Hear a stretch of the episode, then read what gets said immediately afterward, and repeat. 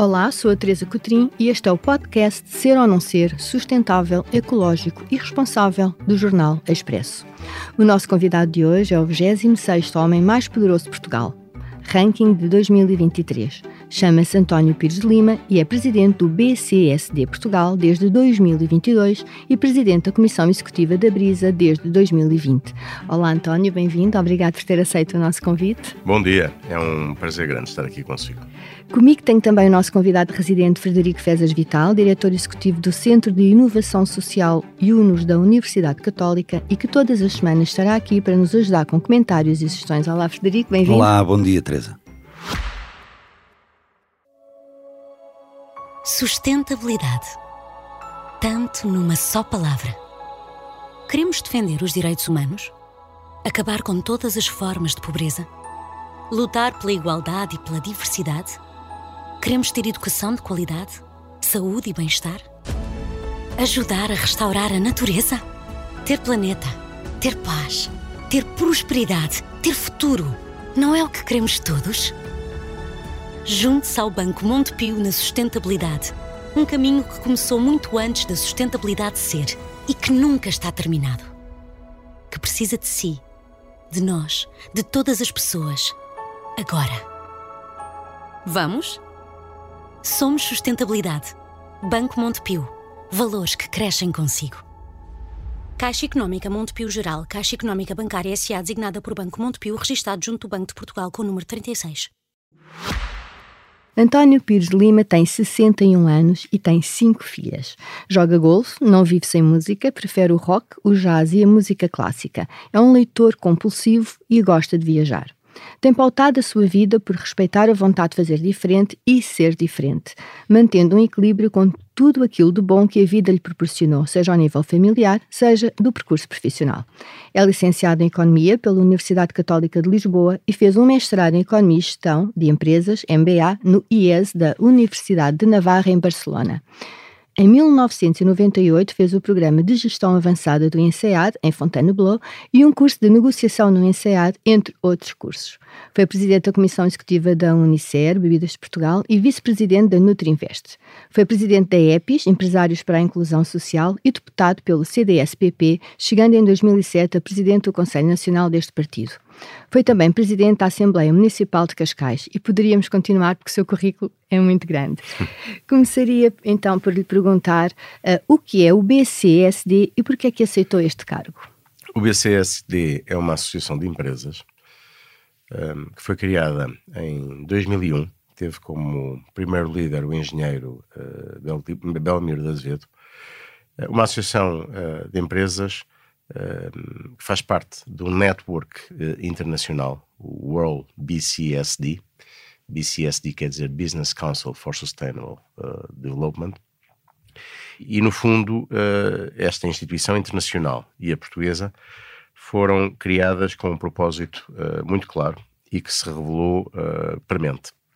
Ajudar as empresas a fazer a transformação dos seus negócios para uh, a sustentabilidade, para a descarbonização, a biodiversidade. Este tem sido, digamos, o foco do BCSD nos últimos 22 anos, uh, afirmando-se como um apoio fundamental às empresas que são nossas associadas. Uh, só nos últimos três anos passámos de 90 para 170 associadas. Aquelas que, não sendo associadas, precisam e pedem ajuda e uh, um player fundamental na relação com os stakeholders fundamentais uh, deste movimento, autarquias, uh, governo, entidades reguladoras.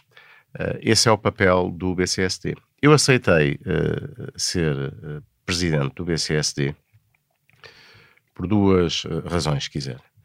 Primeiro, porque sinto um, um dever enquanto uh, tendo esta oportunidade também como responsável da Brisa, de devolver à sociedade o muito que tenho recebido na minha vida. Uh, há pouco estava a falar do meu currículo, da minha vida pessoal e profissional, e eu sinto-me um privilegiado. Mas muitas vezes vivo com a frustração de sentir que o meu país, uh, ao mesmo tempo uh, que eu fui vivendo a minha vida, não evoluiu exatamente da forma como eu uh, gostaria que tivesse evoluído, do ponto de vista de criação de riqueza, desenvolvimento, sustentabilidade, combate à pobreza, desenvolvimento social. Portanto, estar neste momento na liderança do BCSD é uma oportunidade numa área que é uma área crítica e que, uh, uh, a que eu tenho dedicado cada, cada vez maior atenção, a área da sustentabilidade, é uma oportunidade de, de ajudar esta instituição, num universo que eu conheço bem, o universo empresarial, a fazer esta transformação e a ser um player fundamental nesta transição, na transição para uma economia mais verde e sustentável, uh, a transição elétrica, que é premente fazer. Já agora que, que falou na transição elétrica, o que é que é preciso fazer e como é que está Portugal?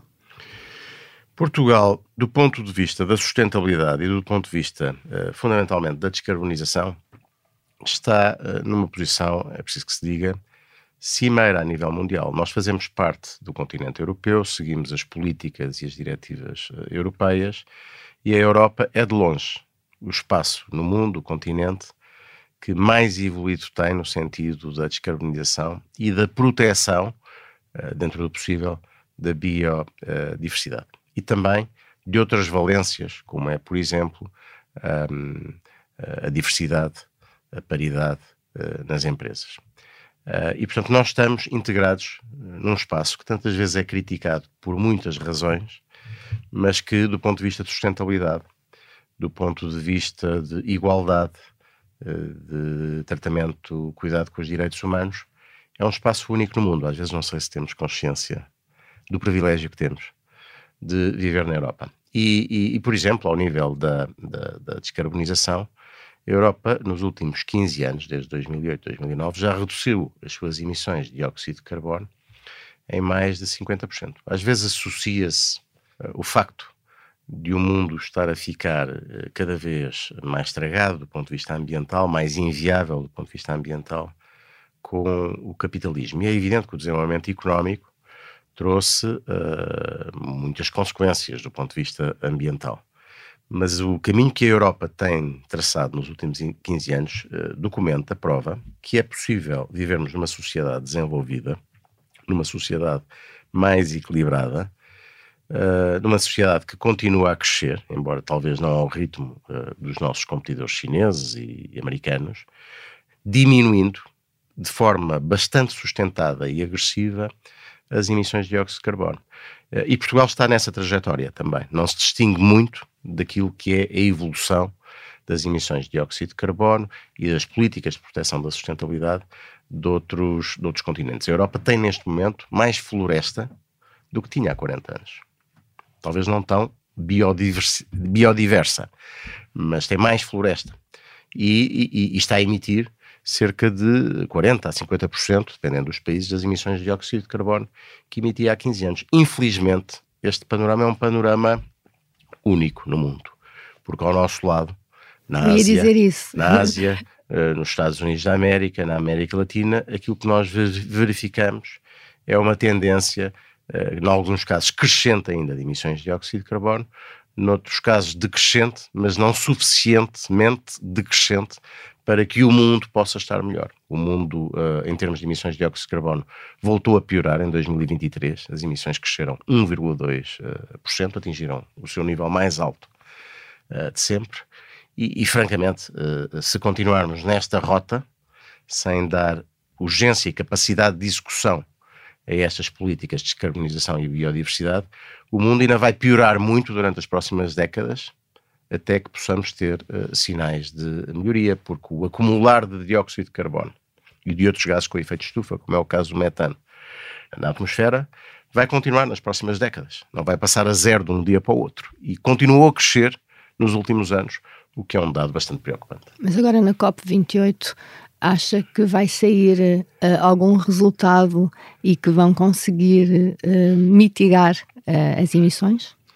Dizem as pessoas com quem eu tenho falado e, e que lá estão presentes, que há alguns dados animadores, nomeadamente o facto de logo no primeiro dia da COP se ter conseguido fechar um fundo, era uma ambição de anteriores COPs, que permite um fundo importante para o qual Portugal, penso, vai contribuir com 5 milhões de euros, milhões de euros suponho sim. que por ano, não é? Porque senão é uma quantia bastante insignificante, um fundo que, no fundo, destina, destina-se a ajudar os países subdesenvolvidos ou menos desenvolvidos que sejam afetados por grandes alterações climáticas. E, portanto, este é um dado positivo. Admito que haja outros, nomeadamente uma maior aposta e aceleração, que também tenho visto divulgada, triplicar a capacidade de energias renováveis. Eh, parece-me que até 2030, o que seria uh, magnífico.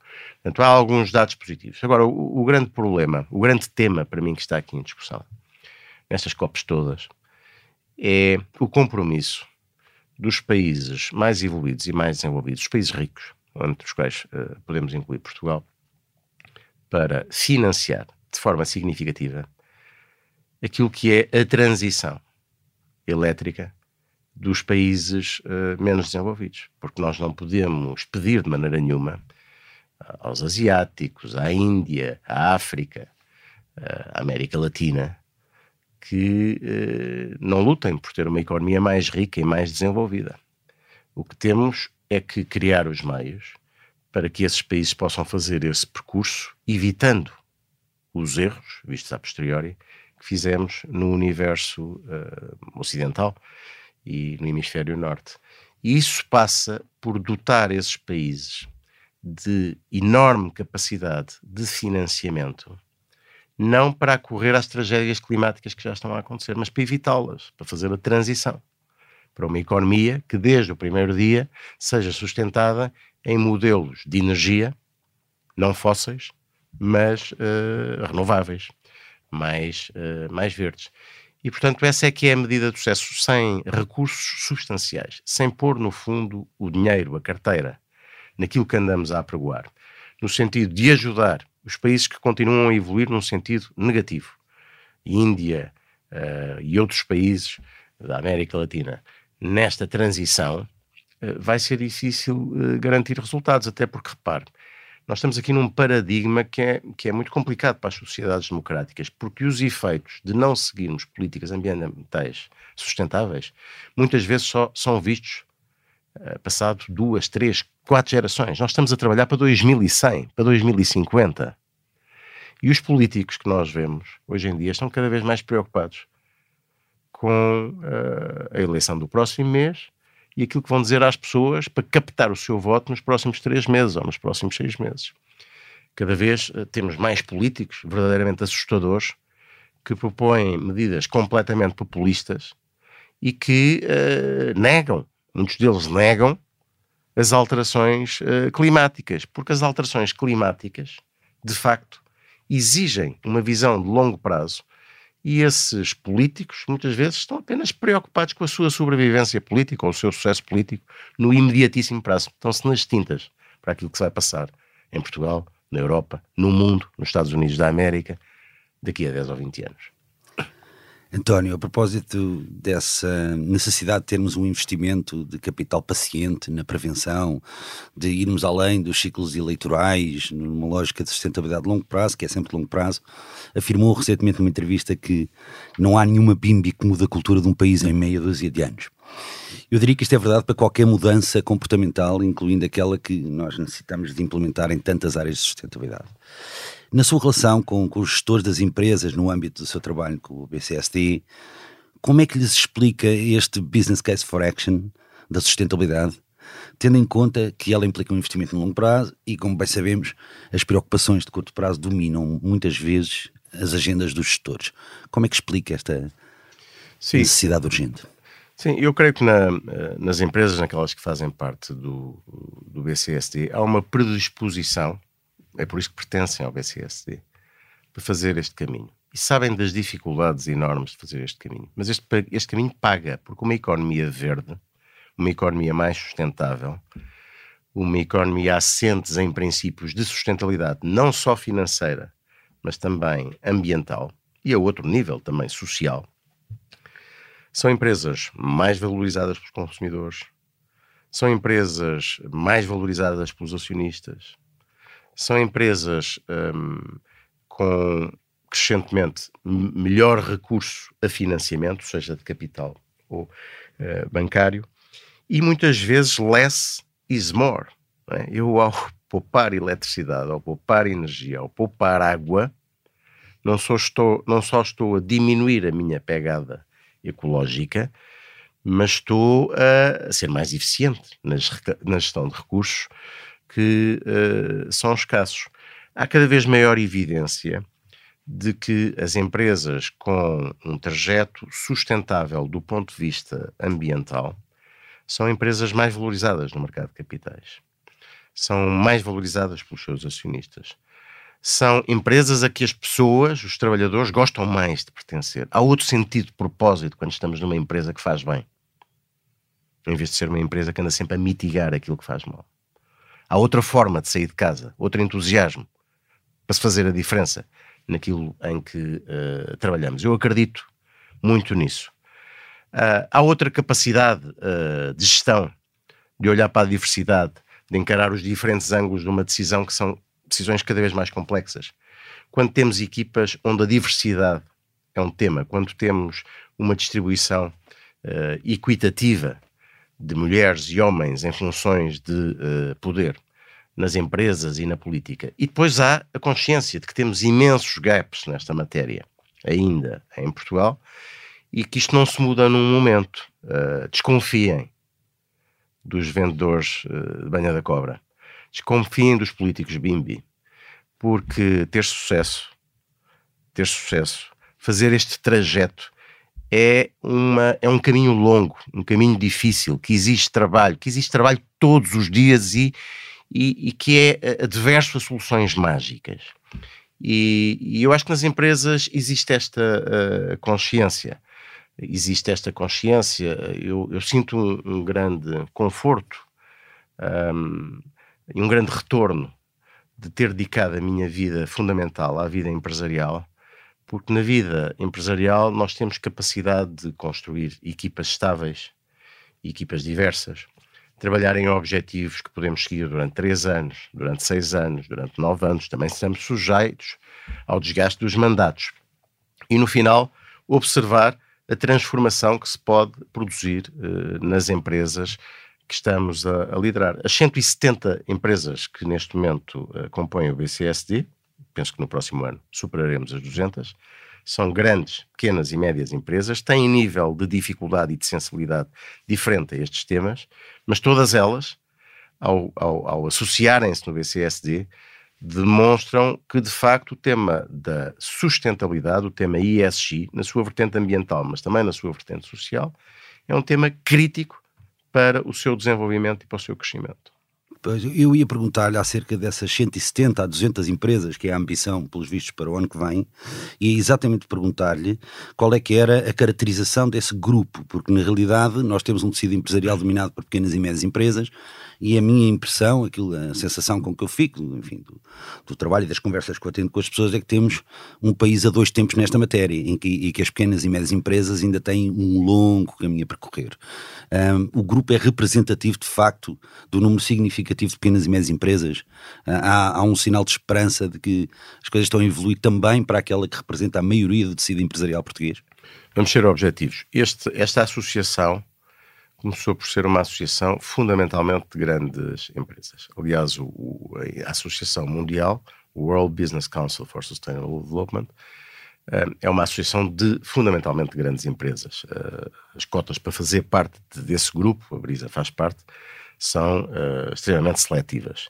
O BCSD, no entanto, tem estado, apesar de ter nascido deste impulso de algumas grandes empresas, e volto a relembrar os líderes que tivemos, um, Engenheiro Belmiro de Azevedo, o Dr. Vasco de Melo, o, o Dr. António Mexia, é uh, uma instituição que, nomeadamente nos últimos anos, tem tido um papel fundamental na, na ajuda, na educação, no training das pequenas e médias empresas, que estão confrontadas com uma complexidade regulatória e de reporting extremamente elevada. As exigências de reporting, taxonomia, vão evoluir durante esta década de uma forma uh, hiper exigente. Uh, já, já, já se nota essa exigência, como dizem bem, nas grandes empresas.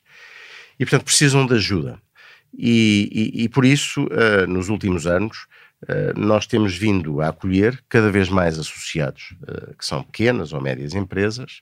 Temos, aliás, um sistema de cotas muito diferenciado para as grandes ou muito grandes empresas e para as pequenas e médias E neste momento, cerca de metade dos nossos associados são uh, pequenas ou uh, médias uh, empresas. Portanto, é um caminho que se está a fazer. Deixe-me dizer que nós, este ano, tivemos mais de mil pessoas nas nossas ações de training e formação e a larguíssima maioria dessas pessoas são de pequenas e médias empresas, mesmo pequenas e médias empresas que não fazem parte ainda do BCSD.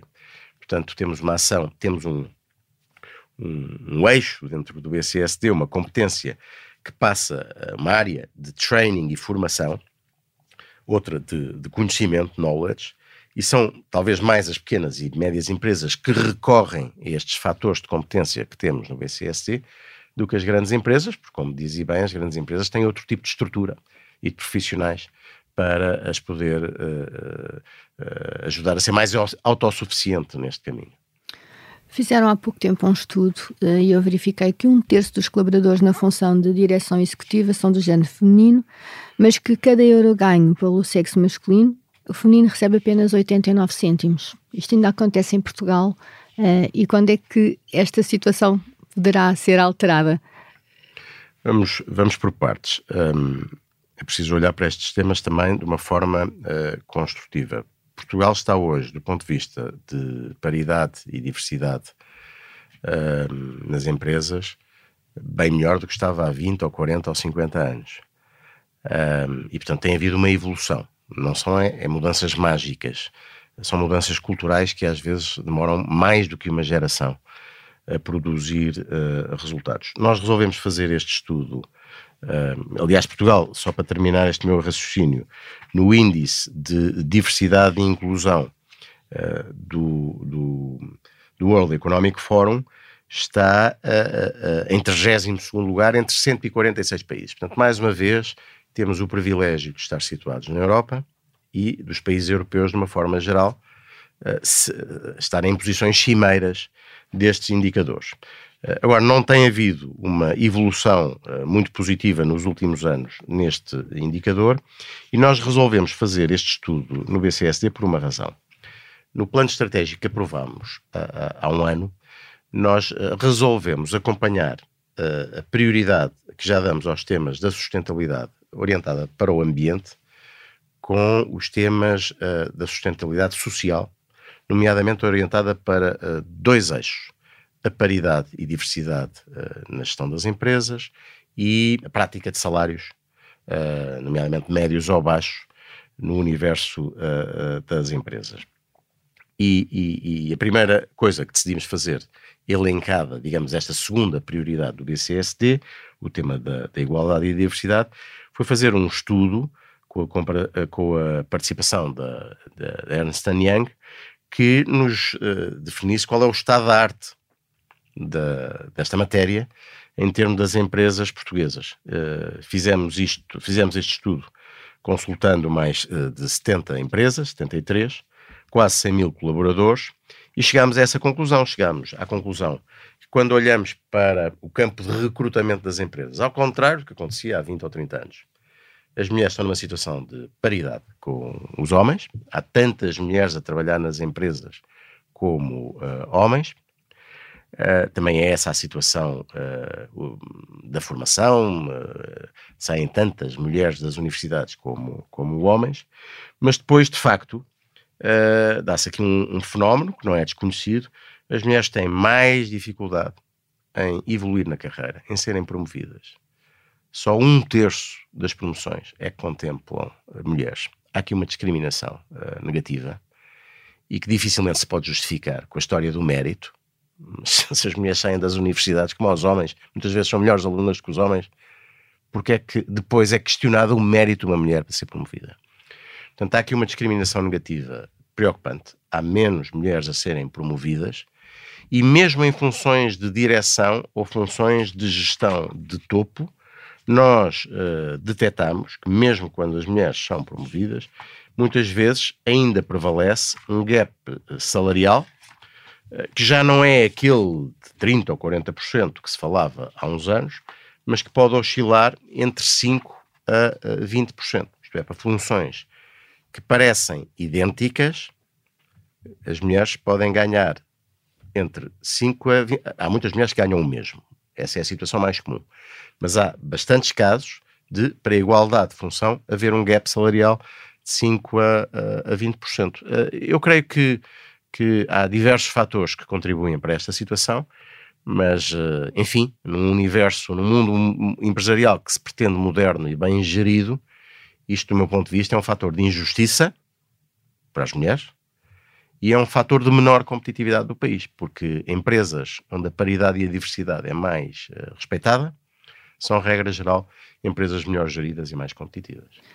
Gostaria também de lhe perguntar se considera que em Portugal há aqui um, uma crise de idadismo, ou seja, eu verifiquei que a geração baby boom com mais de 59 anos uh, representa 12,7% dos trabalhadores, a maior fatia é a geração X, entre os 43 e os 58 anos, depois há a geração Z, entre os 18 e os 26 anos, que fica nos 6,2%. Portanto, está aqui quem é mais velho, às vezes também não tem tanta oportunidade, mas os mais jovens também não têm oportunidades às vezes que necessitam. E, portanto, gostaria da sua opinião. Sim, nós temos um, um problema grave na, no tecido empresarial português de atração de talento. Atração e retenção de talento. Por duas razões. Primeiro, porque, uh, de uma forma geral, o tecido empresarial português não paga bem às pessoas. Nomeadamente uh, quando se vai reduzindo a dimensão da empresa. As grandes empresas, que às vezes são tão diabolizadas no discurso político em Portugal, têm uma média salarial que é o dobro do país. Isto já para não falar no que investem em inovação, em desenvolvimento e nas contribuições que dão, que são maioritárias, esmagadoramente maioritárias, para uh, o pagamento de impostos, nomeadamente o imposto sobre lucros. Nas pequenas e médias empresas, uh, observa-se um nível salarial médio que é ainda uh, francamente baixo. E, e, isso faz com que os jovens com melhor formação e com maior mobilidade tenham um grande incentivo para ir procurar construir as suas vidas fora de, de Portugal. Ainda por cima, se alguns deles forem premiados com melhores salários, ganharem 2 ou 3 mil euros por mês, são considerados já uns privilegiados e pagam 30% ou 40% de IRS mais 11% de segurança social. E, portanto, para um jovem que quer sair de casa quer ser autónomo. Eu falo por mim, qual era a minha ambição quando eu tinha 24 ou 25 anos? Era ser autónomo, é ter a minha casa, era construir a minha família, se fosse esse o caso. Não era viver à custa dos meus pais. E eu acho que isso é o mais uh, bonito num jovem com 18, 19, 20 anos. Na Suécia, nos países escandinavos, os jovens saem de casa aos 20, 21 anos. Em Portugal, aos 33. Porquê? Porque querem. Porque gostam de viver à conta dos pais porque se sentem confortáveis em casa. Não, porque não têm essa possibilidade. E trabalham. Acho que é uma situação que merece grande meditação. Não há desemprego em Portugal. O desemprego é 5 ou 6%. No entanto, uma boa parte das pessoas que vivem do seu trabalho são pobres ou não têm a autonomia necessária para poderem ter a sua casa, viverem e tomarem conta de si. Um país de dependentes isto é uh, extremamente triste como diagnóstico de 50 anos de uh, democracia, porque aquilo que eu esperaria é que uma democracia moderna e uma democracia ágil e uma democracia uh, que estivesse a ser bem sucedida criasse gerações não só com mais talento, que eu acho que está a acontecer, mas também com maiores possibilidades de trabalho e maiores remunerações, umas gerações mais autónomas do que aquelas que estamos a gerir.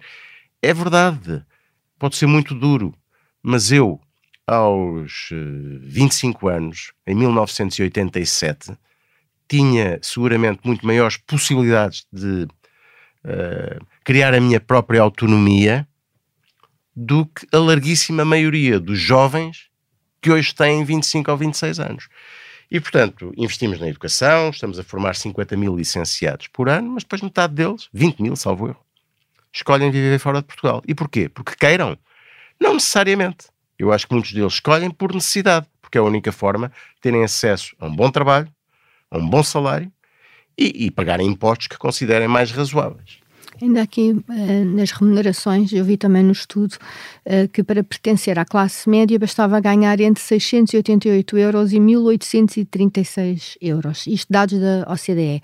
E também referiam, tanto a OCDE, que o salário médio em Portugal ronda aos 918 euros por indivíduo. O que é que é preciso fazer para refletir sobre um rendimento digno que permita às famílias fazer face ao custo de vida, mas acima de tudo assegurar uma vida com qualidade. Os dados que, que nós possuímos uh, nas associações empresariais são um bocadinho mais elevados do que esses. Portanto, o salário médio em Portugal andará na casa dos 1.300 uh, euros por uh, pessoa. Nós precisamos de ter uma sociedade, do meu ponto de vista, que valorize mais o mérito, que valorize mais a criação de riqueza que em vez de diabolizar, tenha alguns heróis naquelas pessoas que marcam a diferença por criarem boas empresas, darem emprego a muita gente e pagarem e tratarem socialmente bem os seus empregados. E, esta, e isto é de facto uma, uma, uma questão cultural, porque aquilo a que nós temos assistido, do meu ponto de vista, é precisamente o contrário. Uh, as empresas pequenas, microempresas, são uh, muito valorizadas, as empresas grandes e que ganham mais dinheiro, são mais rentáveis, os modelos de negócio mais meritórios são muitas vezes uh, diabolizados. Passa a vida ouvir-se falar da criação de impostos e taxas para tudo aquilo que é a criação de uh, riqueza. Vem uma campanha eleitoral e seguramente não vão faltar propostas para tributar os mais ricos, as empresas que ganham dinheiro, as grandes empresas, como se elas fossem a causa da situação que temos em Portugal. Do meu ponto de vista, uh, isto é uma miopia uh, política. Nós precisamos de alterar esta uh, cultura e de dar mais espaço ao mérito. Também precisamos de qualificar bastante os nossos empresários, porque a qualificação média dos nossos empresários e das nossas empresas é ainda bastante baixa. E, e, para termos boas empresas precisamos ter empresários qualificados que apostem e valorizem mais as pessoas, que apostem e valorizem mais a inovação, a criação de marcas, o domínio dos canais de comercialização. Agora, a, a economia portuguesa está mais competitiva. Hoje, mais de 50% do nosso PIB uh, advém das exportações que fazemos. E há, há 10 anos era 28%. E, e, portanto, quase que dobramos a percentagem de riqueza que é criada fora de Portugal, em competição com outras empresas pelo mundo fora. E, portanto, eu, eh, eu acho que nesta matéria uh, os empresários portugueses merecem um voto de esperança e merecem uh, sinais, sinais uh, políticos, que tanto ao nível da criação de riqueza como ao nível da sustentabilidade, ser bom empresário, ter uma boa empresa, uma empresa que qualifica as pessoas, que valoriza as pessoas, que cria riqueza cuidando do ambiente, é uma mais-valia e não propriamente um caminho para ser penalizado. Por isso mesmo, eu também já disse que consideraria interessante que se pensasse mais, quando se pensam em impostos sobre as empresas, tributar uh, aquilo que possam ser efeitos negativos da atividade económica uh, nas pessoas ou no ambiente e deixar de tributar ou tributar menos aquilo que é a criação da riqueza, porque essa criação de riqueza, nomeadamente se for reinvestida nas empresas e na economia e nas pessoas, é um bem que devia ficar tanto quanto possível nas empresas e não ser uh, absorvido por uma enorme carga fiscal. Nós tivemos aqui um convidado há pouco tempo, o Filipe Potão, que falava exatamente desse fenómeno cultural de não ser reconhecido o mérito dos empresários, um, tal como falámos de outras questões culturais, e eu queria só voltar aqui um bocadinho atrás à questão das, das mulheres e do reconhecimento do seu mérito e à necessidade de criar igualdade de acesso, porque li uma frase sua que tenho muita curiosidade em, em saber um bocadinho uh, o que é que isto significa no seu pensamento. Disse que uh, Portugal teria menos crises se tivéssemos mais mulheres em posição de poder? Portugal e o mundo. E o mundo, isto é, muitas das crises que nós estamos a ver surgirem no mundo, as guerras na Ucrânia, guerra no Médio Oriente e outro tipo de crises e, e, governos altamente egocêntricos, como vimos até há uns anos nos Estados Unidos ou no Brasil, eu acho que são produtos de uma mentalidade uh, onde eu sinto que faltam uh, mulheres. Uh, Uh, tenho dúvidas que algumas das decisões bélicas e de uh, desrespeito pelo ambiente, desrespeito pelas pessoas, fossem idênticas se uh, alguns desses países, a Rússia, os Estados Unidos, o Brasil, fossem governados por mulheres. Mas é uma dúvida, não é mais do que isso. Eu acho que faltam mulheres. As mulheres não são melhores do que os homens, mas o que não é normal, não é saudável, não é bom, do meu ponto de vista, é que o universo das decisões de poder, seja nas empresas ou na política, seja sempre dominado por homens. E isso tem acontecido também em Portugal. Nós vivemos numa democracia que vai celebrar 50 anos. Lembra-se de algum presidente da República que tenha sido mulher nos últimos 50 anos? Lembra-se de algum presidente da República que tenha sido presidente, mulher nos Estados Unidos da América, que já elegeram 80 ou 90 uh, presidentes da República? Portanto, é, é muito difícil, uh, é muito difícil, é mais difícil às mulheres ascenderem a funções de liderança política ou de liderança empresarial. Mesmo nas empresas, só 14% dos CEOs é que são uh, mulheres. E eu acho que empresas, uh, partidos, uh, lideranças mais diversas provavelmente produziriam empresas, políticas mais sensíveis, melhores políticas. E, e nesse sentido, sim, sinto falta, sinto falta olhando para o panorama político até português, sinto falta uh, de uma maior uh, ambição, uh, de uma maior presença de mulheres naquilo que são as decisões de liderança Uh, em, em, em, Portugal e no mundo de uma forma geral. No fundo, o pressuposto que está por trás disso é que a diversidade traz mais pontos de vista, mais oportunidades de inovação, de ver perspectivas diferentes, e isto também é um bocado aquilo que está refletido nos estándares ESG, é uma das orientações dadas pelo S, nomeadamente, e a propósito dos ESG, eu queria fazer-lhe aqui uma pergunta, porque disse há pouco, e eu achei interessante, porque eu concordo, Uh, disse há pouco que as empresas têm que fazer mais do que apenas mitigar riscos de impactos negativos. Mas, no entanto, os ESG têm sido criticados justamente por serem um bocado limitados e por focarem exatamente na questão da mitigação do risco e não tanto na questão da inovação que é preciso fazer para ir beyond net zero em várias áreas. E, nomeadamente, até em termos de fundos de investimento, nos Estados Unidos temos assistido a um desinvestimento uh, de alguns fundos nestas áreas ESG. Qual é a sua opinião? É, o ESG é o melhor modelo possível? O ESG é uma sigla, uh, começa por ser algo complexa, não é? Porque é I de ambiente, environment. S social, que em si mesmo já diz uh, diversas, abrange diversas temáticas. E finalmente uh, G de governação. Há, há muito quem defenda que seria preferível que focássemos todas as nossas políticas apenas numa sigla.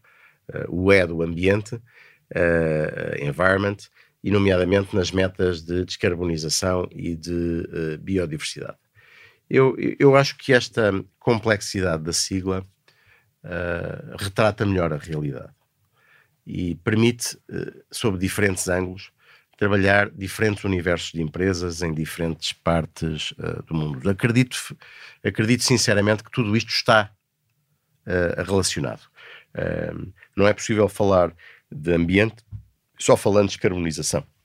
tem que se falar também de biodiversidade, porque a perda de biodiversidade brutal a que estamos a assistir um, com a, a, a, mudança de alterações climáticas põe em causa também muitos outros uh, equilíbrios. E, portanto, eu creio que é, é uma vantagem uh, tratarmos estes temas da sustentabilidade numa perspectiva integrada, ambiental, uh, diversidade social, governança, mas aceito a sua crítica, que se calhar num primeiro momento, até porque as empresas que constituem o BCSD já existiam, portanto já tinham os seus modelos de negócio, aquilo que, que foi a prioridade, e tem sido a prioridade, é transformar estes modelos de negócio para que sejam, do ponto de vista uh, carbónico, neutros ou até uh, positivos. E temos visto empresas a fazer este trajeto de uma forma muito acelerada. Há grandes empresas de energia em Portugal que projetam estar neutras do ponto de vista carbónico já em 2030. A Brisa, que lida com infraestruturas de mobilidade, uh, em 2040, naquilo que dependa dela, não é? Uh, estamos a fazer um movimento enorme para favorecer a transição elétrica, para que as pessoas possam, nas nossas autoestradas, mas nós gostaríamos que fossem em todo o lado, de automóveis uh, elétricos, colocando carregadores elétricos em todas as nossas áreas de serviço, uh, carregadores elétricos muito, muito rápidos, parques de carregadores elétricos muito, muito rápidos. E, portanto, este é um caminho que se está a fazer, mas admito que para os empresários novos, para as empresas novas que começam, ou até para as empresas que têm uma aposta grande na inovação, o ISG, a sustentabilidade ambiental, seja uma oportunidade, mais do que mitigar, é uma oportunidade. O ambiente é uma oportunidade, porque eh, as empresas, as pessoas, os empresários que desenharem os seus modelos de negócio para darem resposta a este desafio, tendencialmente terão maior sucesso, maior aceitação por parte dos clientes, dos seus consumidores, maior aceitação ou facilidade de gestão dos stakeholders e maior acesso a capital, seja ele financiamento bancário ou capital acionista. Uh, aceito, aceito o seu reparo, a sua crítica. é preciso. É, é preciso, Eu estava a dar voz a algumas vozes. É preciso olhar para o tema uh, da sustentabilidade, do ISG, ah, como uma oportunidade. Uma oportunidade de criação de riqueza, e é esse mesmo o, o, o caminho que eu acho que devemos incentivar outros continentes, outros países que estão mais atrasados no, no processo de desenvolvimento a fazerem. Por isso é que eu entendo também que o package de financiamento a esses países para fazerem essa, essa transição ou essa evolução é absolutamente determinante no sucesso destas COPs. Bom, uh, nossa conversa está a chegar ao fim. Não sei se quer deixar alguma mensagem final. Não, a mensagem que eu gostaria de, de deixar é, é no fundo, uh, uh, um apelo a todas as a todas as empresas, nomeadamente as pequenas e, e médias empresas, que muitas vezes se sentem eh, perdidas neste universo das novas exigências uh, do ponto de vista ambiental, que procurem ajuda e dar-lhes nota que o BCSD tem uma excelente estrutura, uma excelente equipa, uh, com cerca de 20 pessoas, que uh, está completamente disponível para acolher para ajudar as empresas a fazerem este percurso, que é um percurso exigente, tenho de reconhecer, mas que é premente, se quisermos deixar, já não sei só aos nossos filhos, mas aos nossos netos, um mundo com uma esperança melhor. Muito obrigada. Obrigado. Obrigado, eu.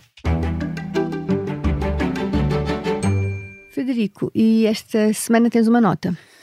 Esta semana tenho um, só uma, um, aqui uma reflexão e depois uma nota. Sim, a reflexão é que desde 2007 eh, que eu tenho estado nesta área da inovação social e tenho observado com esperança, com entusiasmo, esta criação de um ecossistema de agentes e dinâmicas na sociedade que tem alavancado uh, as soluções para problemas sociais e ambientais.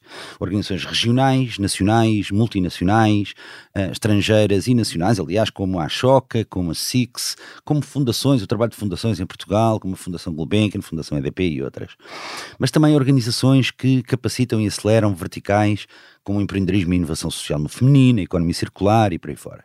E também organizações setoriais, como é o caso do BCST e do Grace, em Portugal, e finalmente missões até ligadas ao próprio governo, como a Portugal Inovação Social. Mas então o que é que ainda falta fazer? Sabendo que falta muito e sempre faltará, porque este será sempre um trabalho inacabado e em constante transformação orgânica, acredito que há alguns fatores que são alavancas fundamentais para a urgência que se impõe.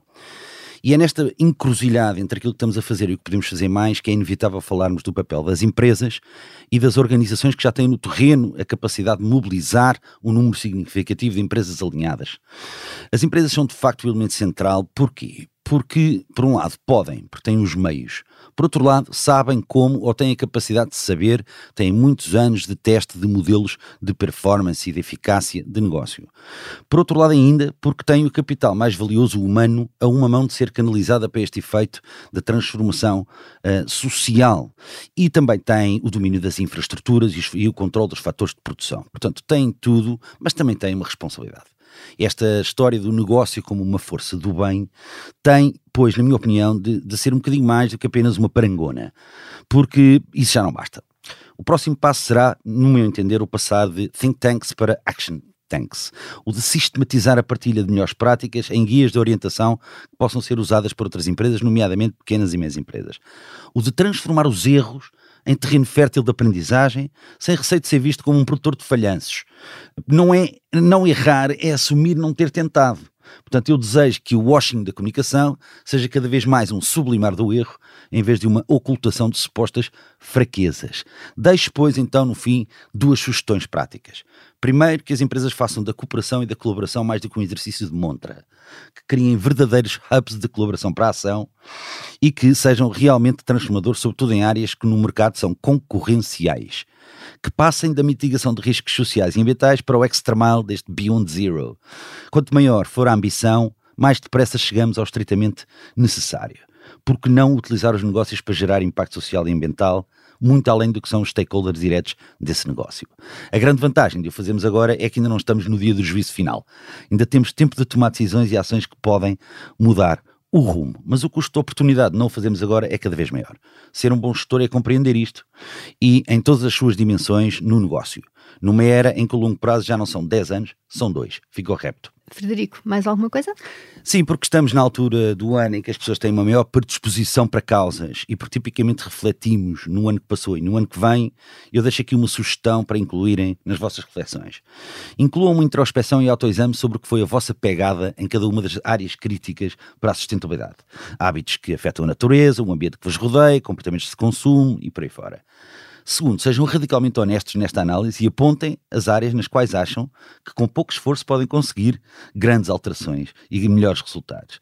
Depois façam um plano de ações concretas para cada mês de 2024. Uma sugestão é escolherem para cada mês um ODS e com apenas uma mudança de hábito que podem fazer para melhorar a vossa sustentabilidade, quer no vosso, no vosso ambiente familiar, quer na vossa profissão no fim do ano façam um reporte pessoal de sustentabilidade, apliquem a vocês aquilo que fazem nas vossas organizações. Vão ver que esta prática do journaling tem efeitos realmente positivos no caminho do ganho de consciência e de uma ação mais eficaz. Portanto, deixo aqui este desafio para esta época natalícia. Obrigada, Frederico.